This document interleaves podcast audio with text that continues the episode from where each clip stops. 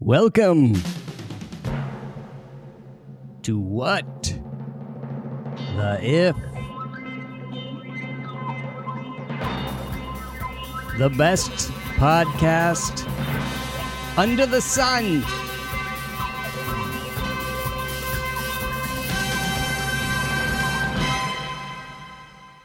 Gabby and Matt are here.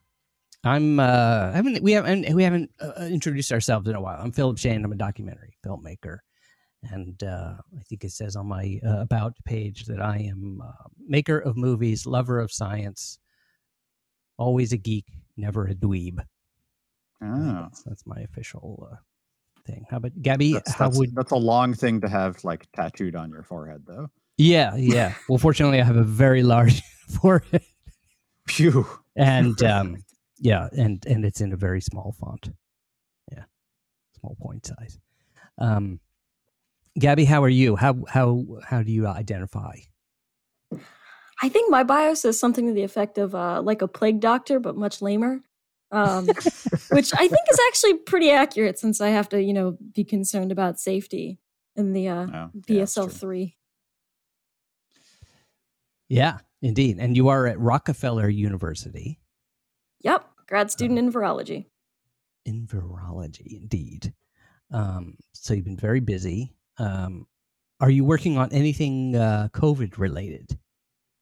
I'm not, but a bunch of people in the in the lab are. Um, Right. Sort of our, our BSL three was commandeered for most SARS-CoV-2 related things, and I'm just like, I'm working on West Nile. It's not as important, but here I am. hey, you know, it's not East Nile, but it's something. Something. yeah, you really got to be concerned about that East Nile, you know. The East Nile much is the worse. worst. Mm, People right. don't even It's- talk if- about it. Uh, Yeah. Assuming the East River is a uh, uh, the, the calibration for for bad rivers. Then, Yeah. yes, Oh my pretty fun. God! Could you imagine an East River virus? Not good. Yeah, exactly. Yeah. Uh, yeah, and Rockefeller University, right there on the East River. So, if there was a problem, you guys would be on it. Yeah, It'd be pretty easy to get samples. You know, That's right. just hoist a bucket over the riv- edge of the river campus, right into the water, bring it back up. Exactly. Exactly. You could probably get a grant for that. Uh, Matt Stanley, how do you identify, sir? Uh, identify as human. Um, Oh, oh good. uh, despite evidence to the contrary. Um, and in my spare time, I'm a, a historian of science, and um, somehow I have persuaded New York University to uh, pay me to do stuff. So, all right. yeah, that's good. That's good. The power of persuasion. Power of Mhm. persuasion. Um, we have uh, uh, w- real quick. So, for those who are new, Gabby, what is this show? What have they accidentally stumbled on? Their their podcast app has suddenly served up this strange thing. Yeah, so you have stumbled into a cohort of nerds and two third scientists um, who are trying to do thought experiments um, and see us where they lead, uh, see where they lead us, which is usually to breaking the universe to some extent. That's right. Mhm. Um, but you know, I, I feel like it, we haven't done our job if we don't break the universe a little bit. It's like MythBusters. If nothing explodes, what's the point? Touche. Yeah, that's, that's Touche. well said. Yeah. Yeah, that is good. Any association with Mythbusters, it's uh, an honor. Um, and so uh, we also um, we have a we have a, a our cohort, our I, I suppose our, our greater cohort, our larger cohort, our sphere of influence, I suppose, uh, includes you who are listening, and uh, many of you have become super iffers. Matt, how does somebody become a super iffer? First of all, you're Uh, all they- iffers. Simply by listening, you're an iffer. That's So how can you become a super? Uh, you become a super iffer by proposing your own if, your own speculation about how the universe could be different. Um, and then we actually use that to uh, transform the universe for an hour or so. Uh, and if you successfully transform the universe with your idea, then you become a super iffer. That's right. That's kind of like you know, like a DJ takes requests. You know, we will Mhm. we will screw up the universe in your honor, uh, or you know, if it's the birthday of a friend and you want to do it, whatever. We haven't done that yet, but you know, we're, We'll see what we can feel do. free to yeah, feel free to honor somebody with an if. And um, one of our longtime listeners, and you are, by the way, a global audience as well, and one of our longtime listeners, one of our favorites, Miguel uh, from South Africa, from Johannesburg, Joburg, I think uh, I've heard it referred to, Mm-hmm, as they say. um, as they say. And uh, this is a really fun one. Miguel didn't intentionally submit this as an if, but being a super iffer, it was almost like a Jedi mind trick uh, on me. And so we have a Twitter uh, account. It's very popular. We have a lot of followers there. And if you haven't followed us, you can do so. We are at What the If Show. And uh, Miguel, um, who I believe is at the Pora, is his uh, handle there, um, uh, tweeted at us, sent us a tweet, uh, mentioned us. I, I don't know what the proper terminology is, but uh, sent us a sea shanty. And, uh, you know, sea shanties became very popular on YouTube during the pandemic. And uh, there's a wonderful group that did a sea shanty all about the sun and the physics of the sun. Uh, and so I'm going to play it here, and then I'm. It's just a couple minutes long. It's a it's a real joy.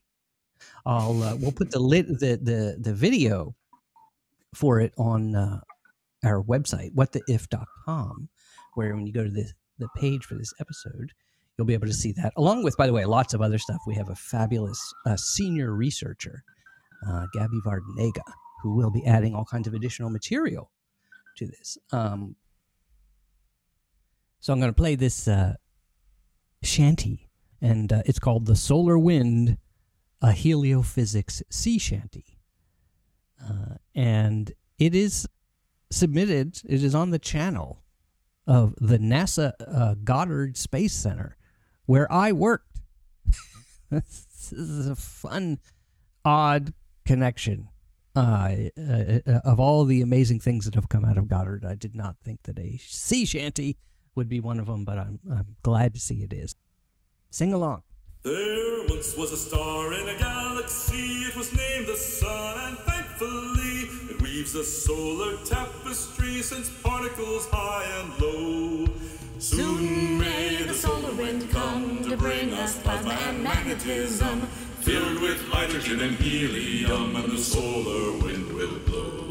The solar wind charts a course, pulling lines of magnetic force, flowing outwards from the source, throws particles to and fro. Soon may the solar wind come to bring us plasma and magnetism, filled with hydrogen and helium, and the solar wind will blow. The earth spun with its iron core, and the solar wind knocks at the door. Magnetosphere screams no more until it must let go. Once a magnetic line is freed, buckling under the wind stampede, it whips back with tremendous speed, sends particles to the poles. Soon may the solar wind come to bring us plasma and magnetism, filled with hydrogen and helium, and the solar wind will blow. The particles speed back here and ricochet through the atmosphere, exciting oxygen and nitrogen there, making those particles glow. On and on the cycle spins, sun and earth are celestial kin, dancing through the solar wind, connected by its flow. Soon may the solar wind come to bring us plasma and magnetism, filled with hydrogen and helium, and the solar wind will blow. Soon may the solar wind come to bring us plasma and magnetism, filled with hydrogen and helium, and the solar wind will. Douglas Rowland from NASA Goddard, uh, Ashley Greeley, Ian Richardson, Jeff Klenzing, and Susanna Darling. That was wonderful. So, what the if? The solar wind was more like the regular wind. Yeah, the regular wind, good old regular wind. And um, so, so let's just start with that. And I think when we do these ifs, uh, we we have to define our terms a little bit. We have to define the if. Mhm. So, Matt, what do you think when we say it's like the the, the regular wind? What is it? So uh, the regular wind, if you're presumably you're familiar with it in some sense, unless you've been in COVID quarantine for a really long time. um, uh, so you know, there's air, right? There's a lot of air on our planet. Um, I am informed breathe that's usually what it's like.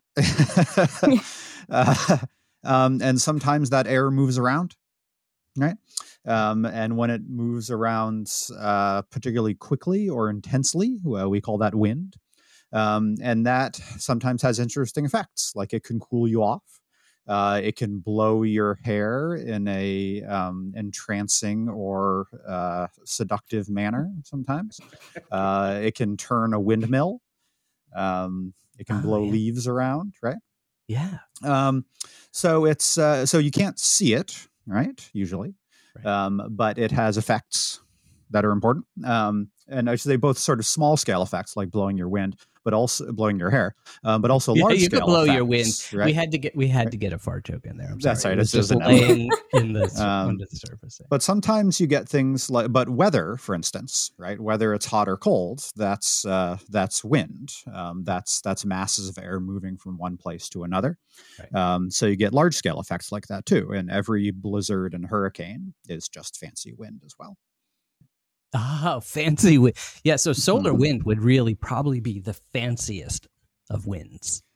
Uh, well, yes, right. So when we talk about solar wind, that's um, that's a, a metaphor, right? It's not it's not wind in the the, the, the sense we think of it. Right. Um, but it shares properties, which is because in science, metaphors are really helpful for making sense of things that are otherwise weird. Um, so the sun has an atmosphere, kind of like the the, the Earth does, Huh. um, in the sense that there's this diffuse stuff that surrounds it. Um, that's thinner than its uh, its its main mass. Right. Um, but uh, whereas our air here on Earth is about two thirds nitrogen and about a third oxygen, and then trace materials um, like argon and other weirdness. Um, the sun, which are all big, um, big atoms and big molecules, relatively speaking. Uh, the solar atmosphere is mostly hydrogen and helium because that's what the sun is mostly made of. Um, so there's sort of the the ball of the sun that you're used to thinking about, um, and that's relatively thick, um, like that's a relatively so.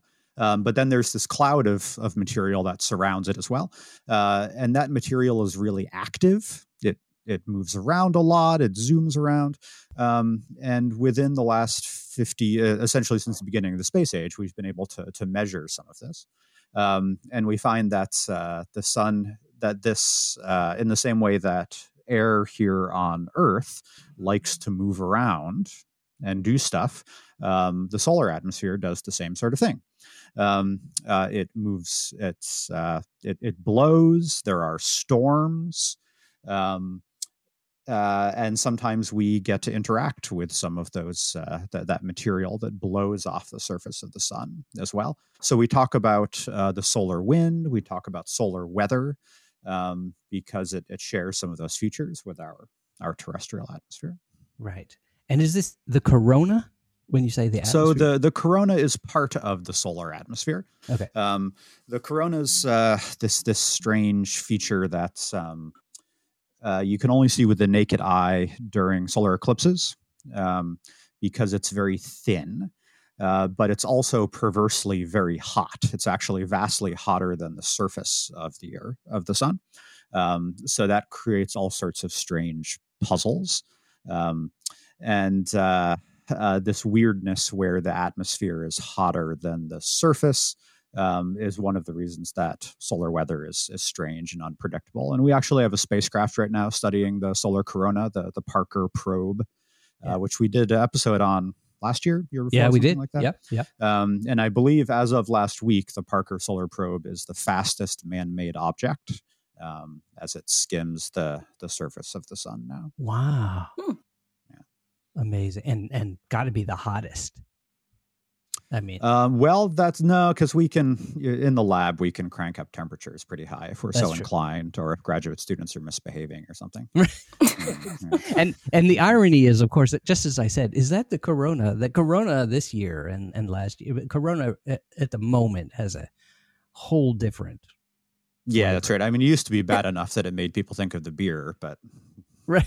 Well, I will I will point out that actually it is a case of one naming the other. The solar corona was what inspired the researchers when they were first looking at coronaviruses under the microscope to be like, Ah. "Oh, hey, this kind of looks like that." And then name them coronaviruses. I mean, I know it also means crown, um, Oh. but they were actually inspired more by the usage of it uh, in the context of the sun, if I'm remembering Oh, I correctly, didn't than know that. That's by great. the Latin. All right, so astronomers can take a victory lap for a little bit of virology here. All right, nice. Right, right. Mhm. Or I, I was going to say the opposite that, oh, yeah, yet another thing we have to blame astronomers for. This, I, mean, I can't believe this was created in an observatory, I guess.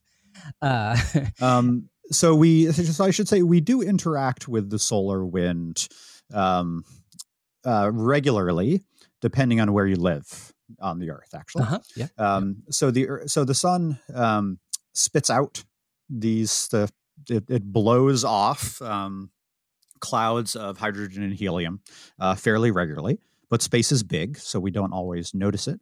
Um, but sometimes uh, you get these literal clouds of of these particles, um, and sometimes they hit the Earth. Now they're extremely thin. Um, the so the, the average density of the solar wind out by the Earth is several atoms per cubic centimeter. Um, and normally, like our our atmosphere has a density of something like ten to the twenty sixth particles per cubic centimeter. Whoa, a one followed by 26 zeros. Yeah, that's right. That number. so the solar wind is is incredibly thin Right. um, is is an important thing to think about but it's going super fast um, because it gets hurled out from the, the sun at, at high speed so it goes something like mach 8 Wow. and temperature wise uh, is about um, tens of thousands of degrees. Uh, Wow. so again hotter than the surface of the sun. But you could stick your hand in it and you wouldn't feel the heat because it's so thin. There's so few particles carrying that energy. Right. Would it be dangerous? It, it? would be dangerous because um, it's high speed radiation um, Right. So it would be you wouldn't feel the heat, but it would do a, number on your DNA um, and the the delicate lining. So this is one of the big perils of um, uh, being an astronaut generally, and one of the really difficult challenges for long term space habitation is that the solar wind steadily rains down on the surface of the moon, for instance, uh, and you Ah. will die from radiation poisoning, even though the particles are very thin and tiny. right. And our our atmosphere protects us. Right. And so. Yes, that's that's right. Um, Gabby, were you about to say something? You looked like you were. Yeah, I was going to ask specifically what type of, of radiation is this? So these are um, it would be uh, alpha particles and protons. So ionized hydrogen and helium um, is being hurled out. Uh, so. Hmm. Uh, so actually, just like a layer of of rock will protect you pretty well, um, but that's uh, but that can be hard to come by in deep space. Yeah, it's basically the So if were nucleus of an atom. Go ahead. Go ahead. Mhm. So if you were going to feel the solar wind like an actual wind, Mhm. it would probably have to be a little thicker, wouldn't it? That is exactly right. That's the um, uh, that's the that's the first thing you would have to change is increase its its volume dramatically, uh, or not volume rather, but um, number of particles. Um, because even though it's going super fast, there isn't enough matter there to like drive a windmill, for instance. And I should say this is my sole objection to the book The Martian. Uh, Andy Weir's uh, famous book is that it opens with a windstorm on Mars um, that sort of starts the whole series of events. Um, and the problem is that on Mars, Mars has an atmosphere, but it's extremely thin. So even though they have very high speed winds, hundreds of miles an hour, uh, there isn't enough matter to actually move stuff around. So that's the like the only scientific objection I have to the Martian. So the solar wind is even more of a problem.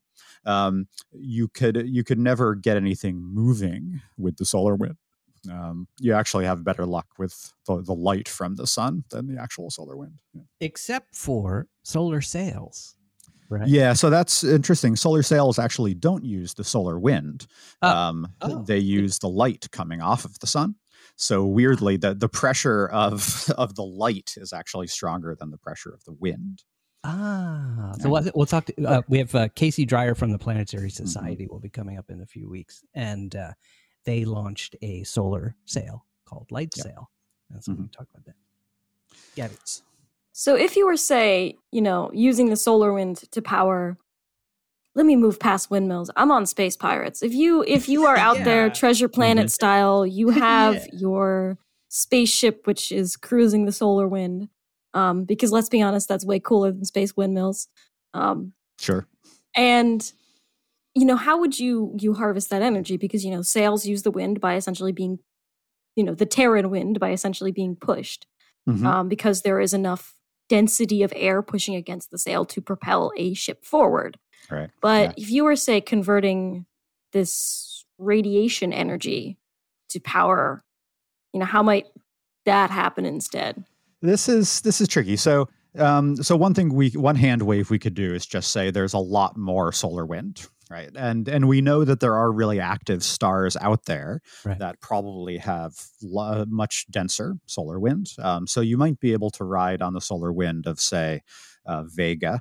Uh, or Polaris, uh, better than our own kind of lame star for that. So uh, that would that would mean that space pirates would like to hang out around young, uh, lusty stars, let's say, um, that have a lot of, of, of energy and stuff going on. Yet another reason why I'm sure space pirates call our solar system the doldrums. No doubt. Yes. Just- just- Uh, that's right. Yeah, that's right. You're, the space pirates would get stranded here, uh, the the Sea of Sargasso of, of the galaxy. Um, But like So- Vega, that's like prime pirate Tortuga then. Yeah.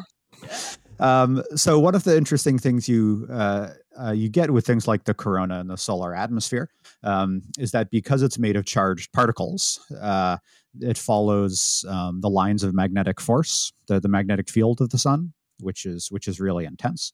So the reason the corona takes on these weird spiky arc shapes is because it's following um, these strange magnetic lines that that the sun generates. Um, so uh, you would get I don't know the equivalent of of the trade winds, right? There would be places where uh, the the solar wind is concentrated and would be particularly good places to to send your pirate ship.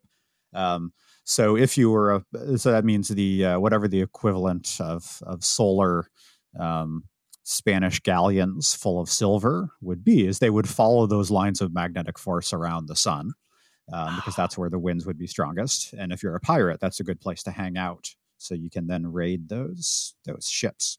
Um, so there would be shipping lanes, the natural shipping lanes in space for your uh, for your ships to follow.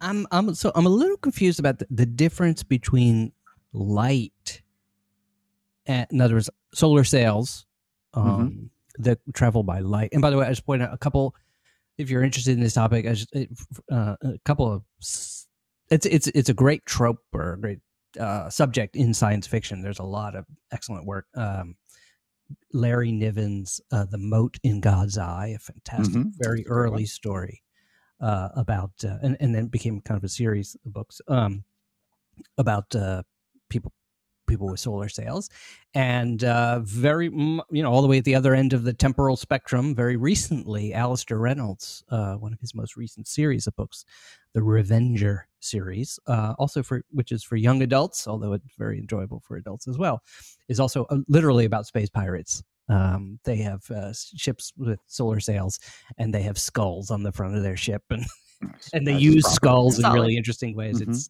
really cool. Great, great series. By the way, I highly recommend that for um, young adults Okay. adult adults. So, um, but yes. So sorry. The, the diff- I always assumed that solar wind and light was the, the same. Deal. No, it's a totally reasonable error to make because, as as Gabby said, here on Earth, our sails work um, by the by air moving, smashing into the sail, and then the momentum from that air gets transferred to the sail, uh, and then the boat moves forward based on that.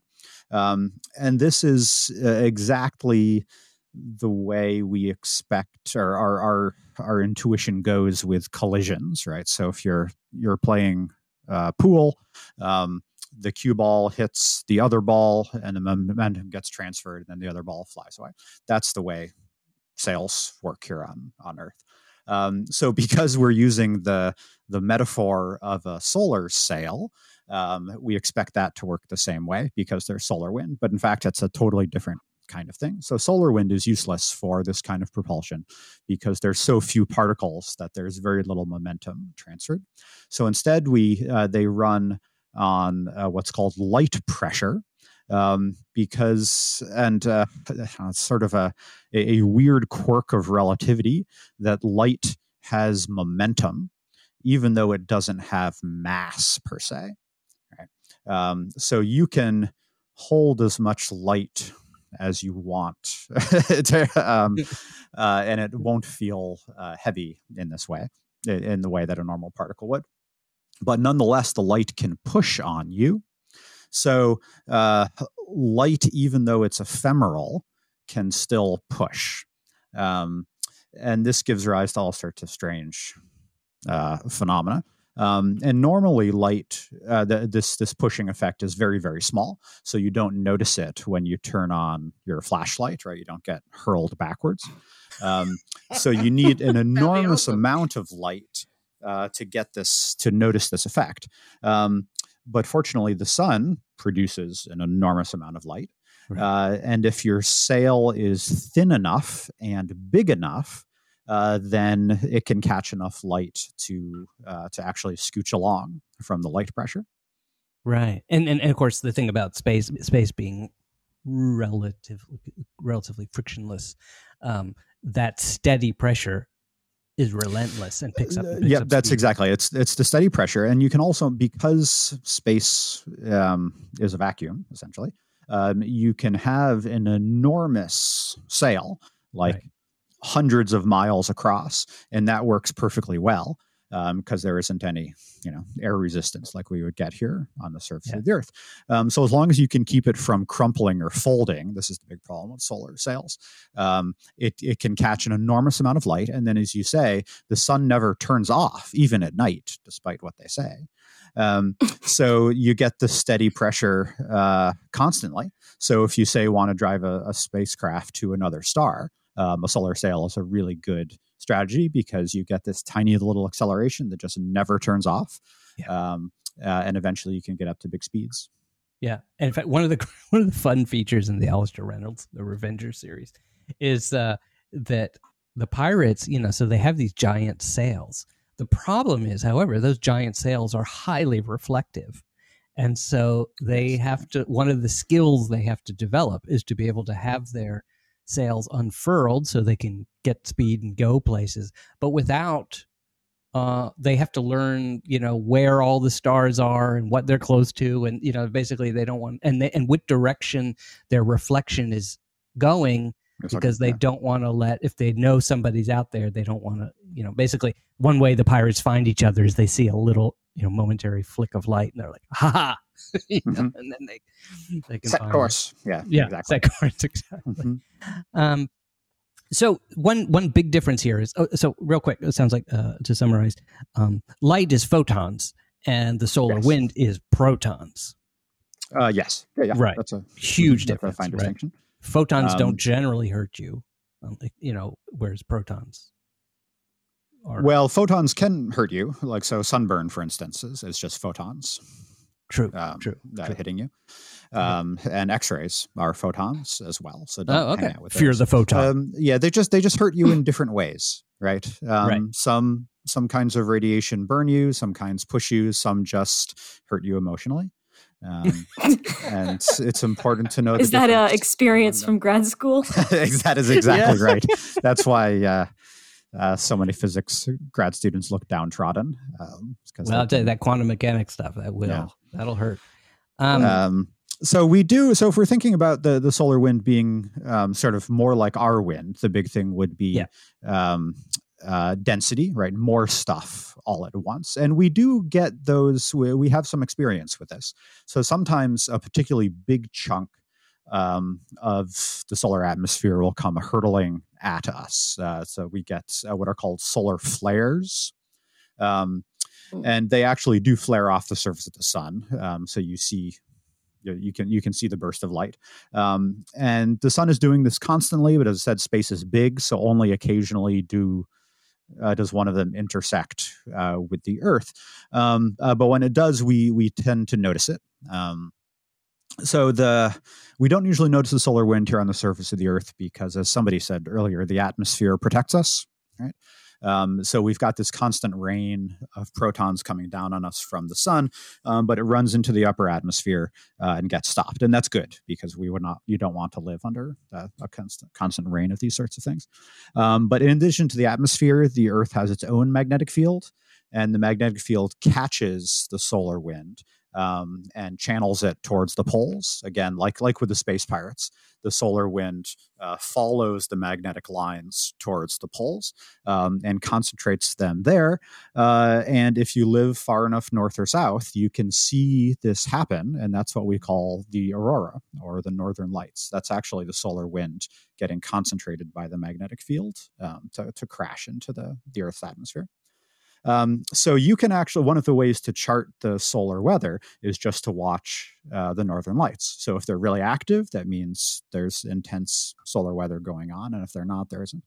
Um, so the solar flares uh, occasionally come in, um, and then we get uh, the the uh, the increase in the um, the amount of particles we get is something like thousands, right? It suddenly becomes vastly more intense for short periods of time. So uh, that's when the northern lights, for instance, get uh, become visible further south than usual. You know, every now and then you can see them from uh, New Jersey or something, uh, and that means that we're getting a, solar flare. Um, if you're an astronaut, solar flare is very dangerous because the radiation flux, you know, spikes enormously. Um, and then uh, if you are a satellite, this is also a problem, right? Because uh, the satellites are up above the protective layer of the atmosphere. Um, so, uh, one of the big problems with kind of a space centric economy, um, like we have with communication satellites, uh, is that they can get fried by solar flares. So, Yeah. figuring out how to build electronics that don't get toasted um, is a real problem Right. This is why we need Space Well, and I- Force to fight against the sun. to fight against solar wind. yeah. It'll go out with a really big bucket. Um, no, the, I, I was going to say actually on the topic of, of satellites, it's really cool because you know my, my dad works on some satellite components, and when they are trying to build these, they actually do bombard them with with radiation. He had to go out to Berkeley to the cyclotron at one point just Oh, test nice. some stuff and be like, if you throw a bunch of radiation at this, is it going to crap out and die the instant it, you know gets hit by by a particularly hot stream of solar weather? Um, so people Wait, do try to figure this out. Mhm. Your dad basically gets to take electronics and put them in the microwave. That is that is Yep, so that's, uh, awesome. that's pretty right. I and wanted see to what do happens, that. right? Yeah. Um, yeah, this is called uh, t- a subfield of material science called destructive testing, which is basically just blowing stuff up. Wait, that's a Um, job. That's a job. Oh, that's totally a job. This is my brother-in-law's job, actually. Um, What? He does destructive testing. Um, just Your gets to blow stuff up. brother-in-law and and Gabby's dad should get together. Yeah, yeah, they'd have a great time. It's just Yeah. just destroy stuff. Yeah. I also feel Um, like destructive testing is just another name for if you have a toddler loose. That's destructive That's pretty much testing it. It's as just well. a toddler with Everything. a PhD. Yeah. Toddler with- Don't let the toddler in the cyclotron. he'll he'll try really hard to get in. so if we make the solar wind more like the regular wind, um, essentially what we're going to have is a solar flare 24 7. Oh, right? Where cool. always have this high flux, uh, Yeah. which would be very pretty if you live in New Jersey, right? It's something to, to keep your spirits up if you happen to be trapped there for long periods of time. Right. Um, the problem being that, for instance, um, having a large satellite infrastructure is going to be essentially impossible. Um, that's not going to be, and space exploration becomes extremely difficult. Um, and in really intense solar flares, uh, infrastructure here on the ground could be vulnerable as well. Um, and the the prototypical um, event for this is called a Carrington event, uh, which we um, named after this telegraph engineer named Carrington. Um, so back in the actually the the late 19th century, telegraph networks were disrupted by a massive solar flare. Um, and if the solar flare is big enough to disrupt telegraph networks, you can imagine um, what it would do to a delicate um, iPhones, for instance, right? Right. Uh, so th- we have not had another Carrington event since then, but we know they happen. Um, and if the solar wind was much more active, they would happen more frequently. Uh, and it's not hard to imagine it taking down, say, an entire electric grid for a large area of the planet, too. Yeah, didn't Quebec, um, there was a huge. I, I thought there was a solar storm that might have knocked out the power grid in um, Canada. Uh, maybe locally, that could be. I'd have to Yeah. check on that. Um, I, I always remember with the telegraph one. So I actually I remember reading or listening to something about this at some point. It was so strong that it actually fused. If you've seen, you know, like a little telegraph thing where you know they, you know, click it down, it stuck those to the bottom. They were magnetized so hard they couldn't pull them back up. So not only did it disrupt the lines, it disrupted people's telegraphs mid sentence because the thing never bounced back up. It was just magnetized fused. Whoa. Mhm. Yeah, and it's hard to if you um it's just. You know, nowadays electronics are finely engineered and delicate. Um, but back in the day, these were big chunks of brass and steel. So if they got fused, that's that's an enormous amount of um, electrical power that that traveled. I want to say hundred million miles from the sun before it got here, and then was still strong enough to fuse everything. The sun was like, Um, "You want me? You want a message? I'll send you a telegram." That's right. I got something to say to you, Yeah, I got Victorians. So if if we made the if you could feel the solar wind, what essentially you would feel is getting vibe checked back to the Stone Age, basically right. by the sun. Yeah. Now, Uh, if- and that would be a bummer. Right? right so so Yeah. actually if we so we ramp up bas- it- it- to to make a pull, pull a bunch of threads together here you said for instance that uh, the solar wind typically has uh, at least here on earth or um, a few atoms per cubic centimeter Mhm. and and whereas our atmosphere which is where we feel what we think of as real wind uh, has 10 to the 26 atoms per cubic centimeter. Right. And so let's let's take that up. So let's have a solar wind that has 10 to the 26 Oh, protons, I guess, per Mhm. centimeter, right? Um, what does that uh, feel like? And what Uh, kind of yeah? uh, all right. Let me do a, a quick um, number check here. It'll blow your hair back, I am guessing, and that'll Um, be I the think end it'll of blow your, your hair off. Yeah, it would be off. Um, you would be in. Uh, that's what we call a hair raising day. well, yeah. So let's hear. So, um, large scale electrical technology is essentially impossible. Right? There's there's so, there's going to be so much electrical Uh-huh, flux okay. everywhere. Yeah. Um, maybe maybe you could have underground uh, infrastructure, um, but uh, you couldn't have um, above ground signal transmission. Right. instance. Interesting. Okay. Yeah. Um, so so our modern civilization looks a lot different. Um, You're going to be getting, uh, uh, well, actually, I'm not entirely sure we would be able to have life on the surface of Earth at all Mhm. anymore.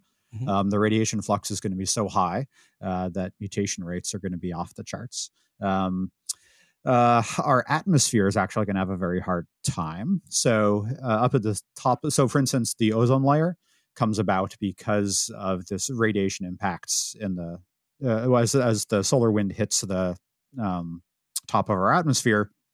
Um, uh, the atmosphere, oxygen molecules break up and, and form ozone. So the ozone layer would probably be down at the surface of the Earth now, um, and that's not good for breathing. Um, uh, we might actually have the atmosphere stripped clean off as well. Uh, so yeah, we'd be we'd be in a bad way. I think. I like Um, this is interesting. Um, Is Now- this like a if if we still had some atmosphere? Is this like a life underground kind of situation? Because it seems like the surface is a bit of a wasteland. the surface is a bit of a wasteland. Um, we'd, uh, yeah, maybe I don't know. I, I I would guess if you're six seven feet underground, you're probably okay in terms of radiation flux. Um, so if we could figure out a viable ecosystem that survived underground, uh, that might be pretty cool. it's cool. This reminds me of like those movies where like they live. I don't know, Ice Station Zero or one one of the other thing, or anyway, somewhere they live in some, you know, hor- horrific Arctic or Antarctic environment where they, know, you know, occasionally they open the door and it's like, Yeah, That's right. And and unfortunately, this is probably what space colonization is going to look like, right? You can't actually live on the surface of the moon for exactly this problem. Um, Huh? You will live under the surface of the moon, um, and probably the same for Mars as well, um, Right. or God help us, Mercury or something like that. Right. Uh, the radiation flux is just so high. But what about the um, so- glass dome? Isn't uh, the, the some kind of clear dome? So if you can build a glass dome that is radiation proof, more power to you. Um, but that's going to be a very challenging project to do. Right. Uh, and actually, in one one of Andy Weir's other books, um, Artemis, he he talks about uh, a little bit about um, how you would build domes um, on the surface of the moon uh, that could uh, that could um, provide this kind of protection. Awesome, awesome. Yeah. So, uh, so Gabby, if you could do a little world building for us now. So we live in this planet, and uh, the first explorers make their way to the surface. Um, what's uh, what's happening here? What's can you envision a story? So- Yeah, I mean, I'm assuming one, we have now a pretty pretty big wasteland of of Earth. Maybe there are some regions that are slightly more okay. Based on a quick Google, apparently uh life is surprisingly adaptive um to radiation and so there is sort of a um radio resistance phenomenon that you see in for example animals around Chernobyl um, where repeated oh, exposure to radiation actually does in some way uh, desensitize them to it. I could not, for the life of you, tell could not tell you a molecular mechanism for that about how that would work. Um, but I do know you can pull radioactive catfish out of Chernobyl, and they're catfish; they're doing okay, as well as I guess can be expected for a catfish. Whoa. Mhm. Um, yeah, they, they don't have a very exciting so- life anyway. Yeah. Yeah, yeah, not really. Just kind of eat and poop in a riverbed. Um, so you know, humanity is for the most part, I'm assuming, largely underground. Maybe you know, as a source of power, so we can do farming underground. We have, you know, some way of harnessing all of this radiation. Maybe we took Right. a trip, a uh, a trick out of the book of the uh, radiotrophic fungi that I mentioned uh, in the Godzilla episode, the ones that are Mm, living yeah. in Chernobyl and feeding off all of the radiation there. Uh, so maybe we figured out some way that we can, you know, harvest all of this crazy radiation and use it to power lights underground to grow food and still sustain ourselves. Um, so I can imagine you sort of have. Oh God, I'm bringing it back to the moles. You have mole people. This Yeah. is this is Yay. coming back to the naked mole rats. And talk about windmills or, or just the idea of solar power. Is this uh, does this mean Matt on the surface could we build would we need to build solar wind farms or Um, yeah, you could, you could, I guess. Um, uh, if you could get, yeah, I don't know that the as I, I my mind's kind of bending the the the idea of a solar wind flux um, dense enough to turn a windmill is so horrifying and intense. um, that's uh, not a not a good plan. Actually, but if we can figure out some kind of radiation capture mechanism, like Abby is talking about, um, then uh, I don't know. We could because we've got these bacteria that are uh, that eat radiation. Then maybe we could take advantage of their energy production in some way. Um, maybe uh, radioactive bacteria powered uh, batteries or something like that. Yeah. So actually, I realized. So here, one of the last was sort of oh, this is a fundamental question. I realized um, we feel the wind of the air because of those are atoms pushing against us, right? Mhm. So they push again, and we feel that pressure. Okay. This solar wind, which is these um, basically these protons uh, coming at us, is that is that literally for, for, if we took away the radiation aspect for a second is that something we would feel like we feel the wind and in which case maybe it would not need to be for us to feel the same strength does it actually need to be the same density as Um, so what what you feel is a combination of um, density, how many particles per cubic centimeter you've got, um, and speed as well. So uh, how much how much energy is is is in each individual particle. Um, but yeah, if you got a dense enough solar wind, um, it would push you back. Uh, but um, as I mentioned at the the top, it goes extremely fast, right? Mach eight. um, and is tens of thousands of degrees. Um, so, I mean, worse than sticking your electronics in the microwave. Like sticking your face in a blast oven. Um, so don't do that. That sounds subpar from my knowledge of, of how life functions. Yeah. well, I mean, it's like you know how it, how the subway gets in the middle of August when the air conditioning breaks. Yeah. um, it's Yeah. like that, but there's no showtime on the moon. So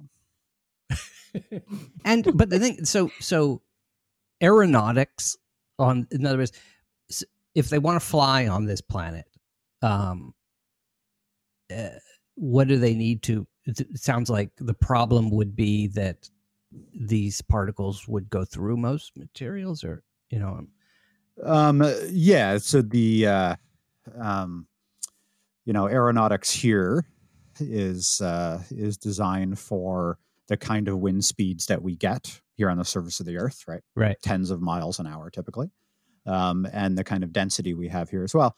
Um, but all that said, uh, it turns out that aeronautics uh, uh, can be pretty adaptive, and that's why we can fly a helicopter on Mars right now. Mhm. Um, Mhm. Is you can actually there, there's various quirks of aerodynamics that allow you to do some weird stuff. right Um, so this might actually be a pretty cool um, uh, place to be an aeronautics engineer. yeah i mean you could build a plane out of sheer rock That's right. If you're right? so inclined. it might be the safest thing, you know, or the wing. Just your your the, the the passenger cabin or the fuselage, for instance, is made of granite. You know, just massive amounts of granite, but the wings can be whatever they need to be. But just so that you don't get fried by the wind itself. Um, fascinating. My head just synthesized the name Battlestar Brick, which is Well, that's good. That's- That it is. Yeah. Go for that. It would be Battles- very descriptive. It's just a brick hurtling through space. It's. Mach 8. Yeah. That is that is one of the least known episodes where they Cylons just throw bricks. they just are like when they we've had it. We're just gonna throw bricks at you. Um wow, this is you know, all this from a sea shanty. So I think we can say that the shanties on this planet, you know, as they develop their solar sailing um ships, Mhm. uh, would be delightful. I Oh, guess. I'm sure. Yeah. You know, Um, there's certainly I'm Or all would here for be- space shanties. Yeah. Or Yeah. it would be the sound of them screaming continuously right. as they are shredded by Mach 8 particles. Yeah. they would definitely be like heavily drinking. So that I think that seems to me the Mhm. main ingredient of a sea shanty is the uh, the drinking. yeah, Uh, that seems fine. Gabby, what was that? Um, you sent me another sea shanty that was by a group. What Yeah. was that group? Yeah, so I sent you Space Shanty by the Senate. Um, and so it turns out that one is just named Space Shanty. But um, among people my age, uh, one sea shanties kind of took off because of so the the NASA one that you played earlier is actually a parody of a sea shanty called Wellerman, which became a huge thing on TikTok. Um, Yes. which hurts me to have to say TikTok out loud.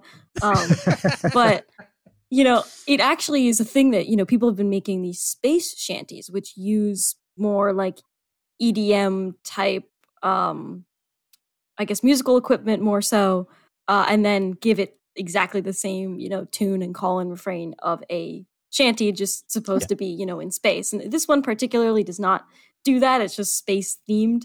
Um, but highly recommend anyone to check it out. It's a lot of fun just to listen to. Yeah, Uh, it's it's fun. It's fun. yeah. And, and what I liked about that one was actually more so that so the uh, kudos to the one Miguel sent us, uh, and, I- and I'll put the put the name of the group there on the webpage. But um, uh, it was very physics based, which was awesome.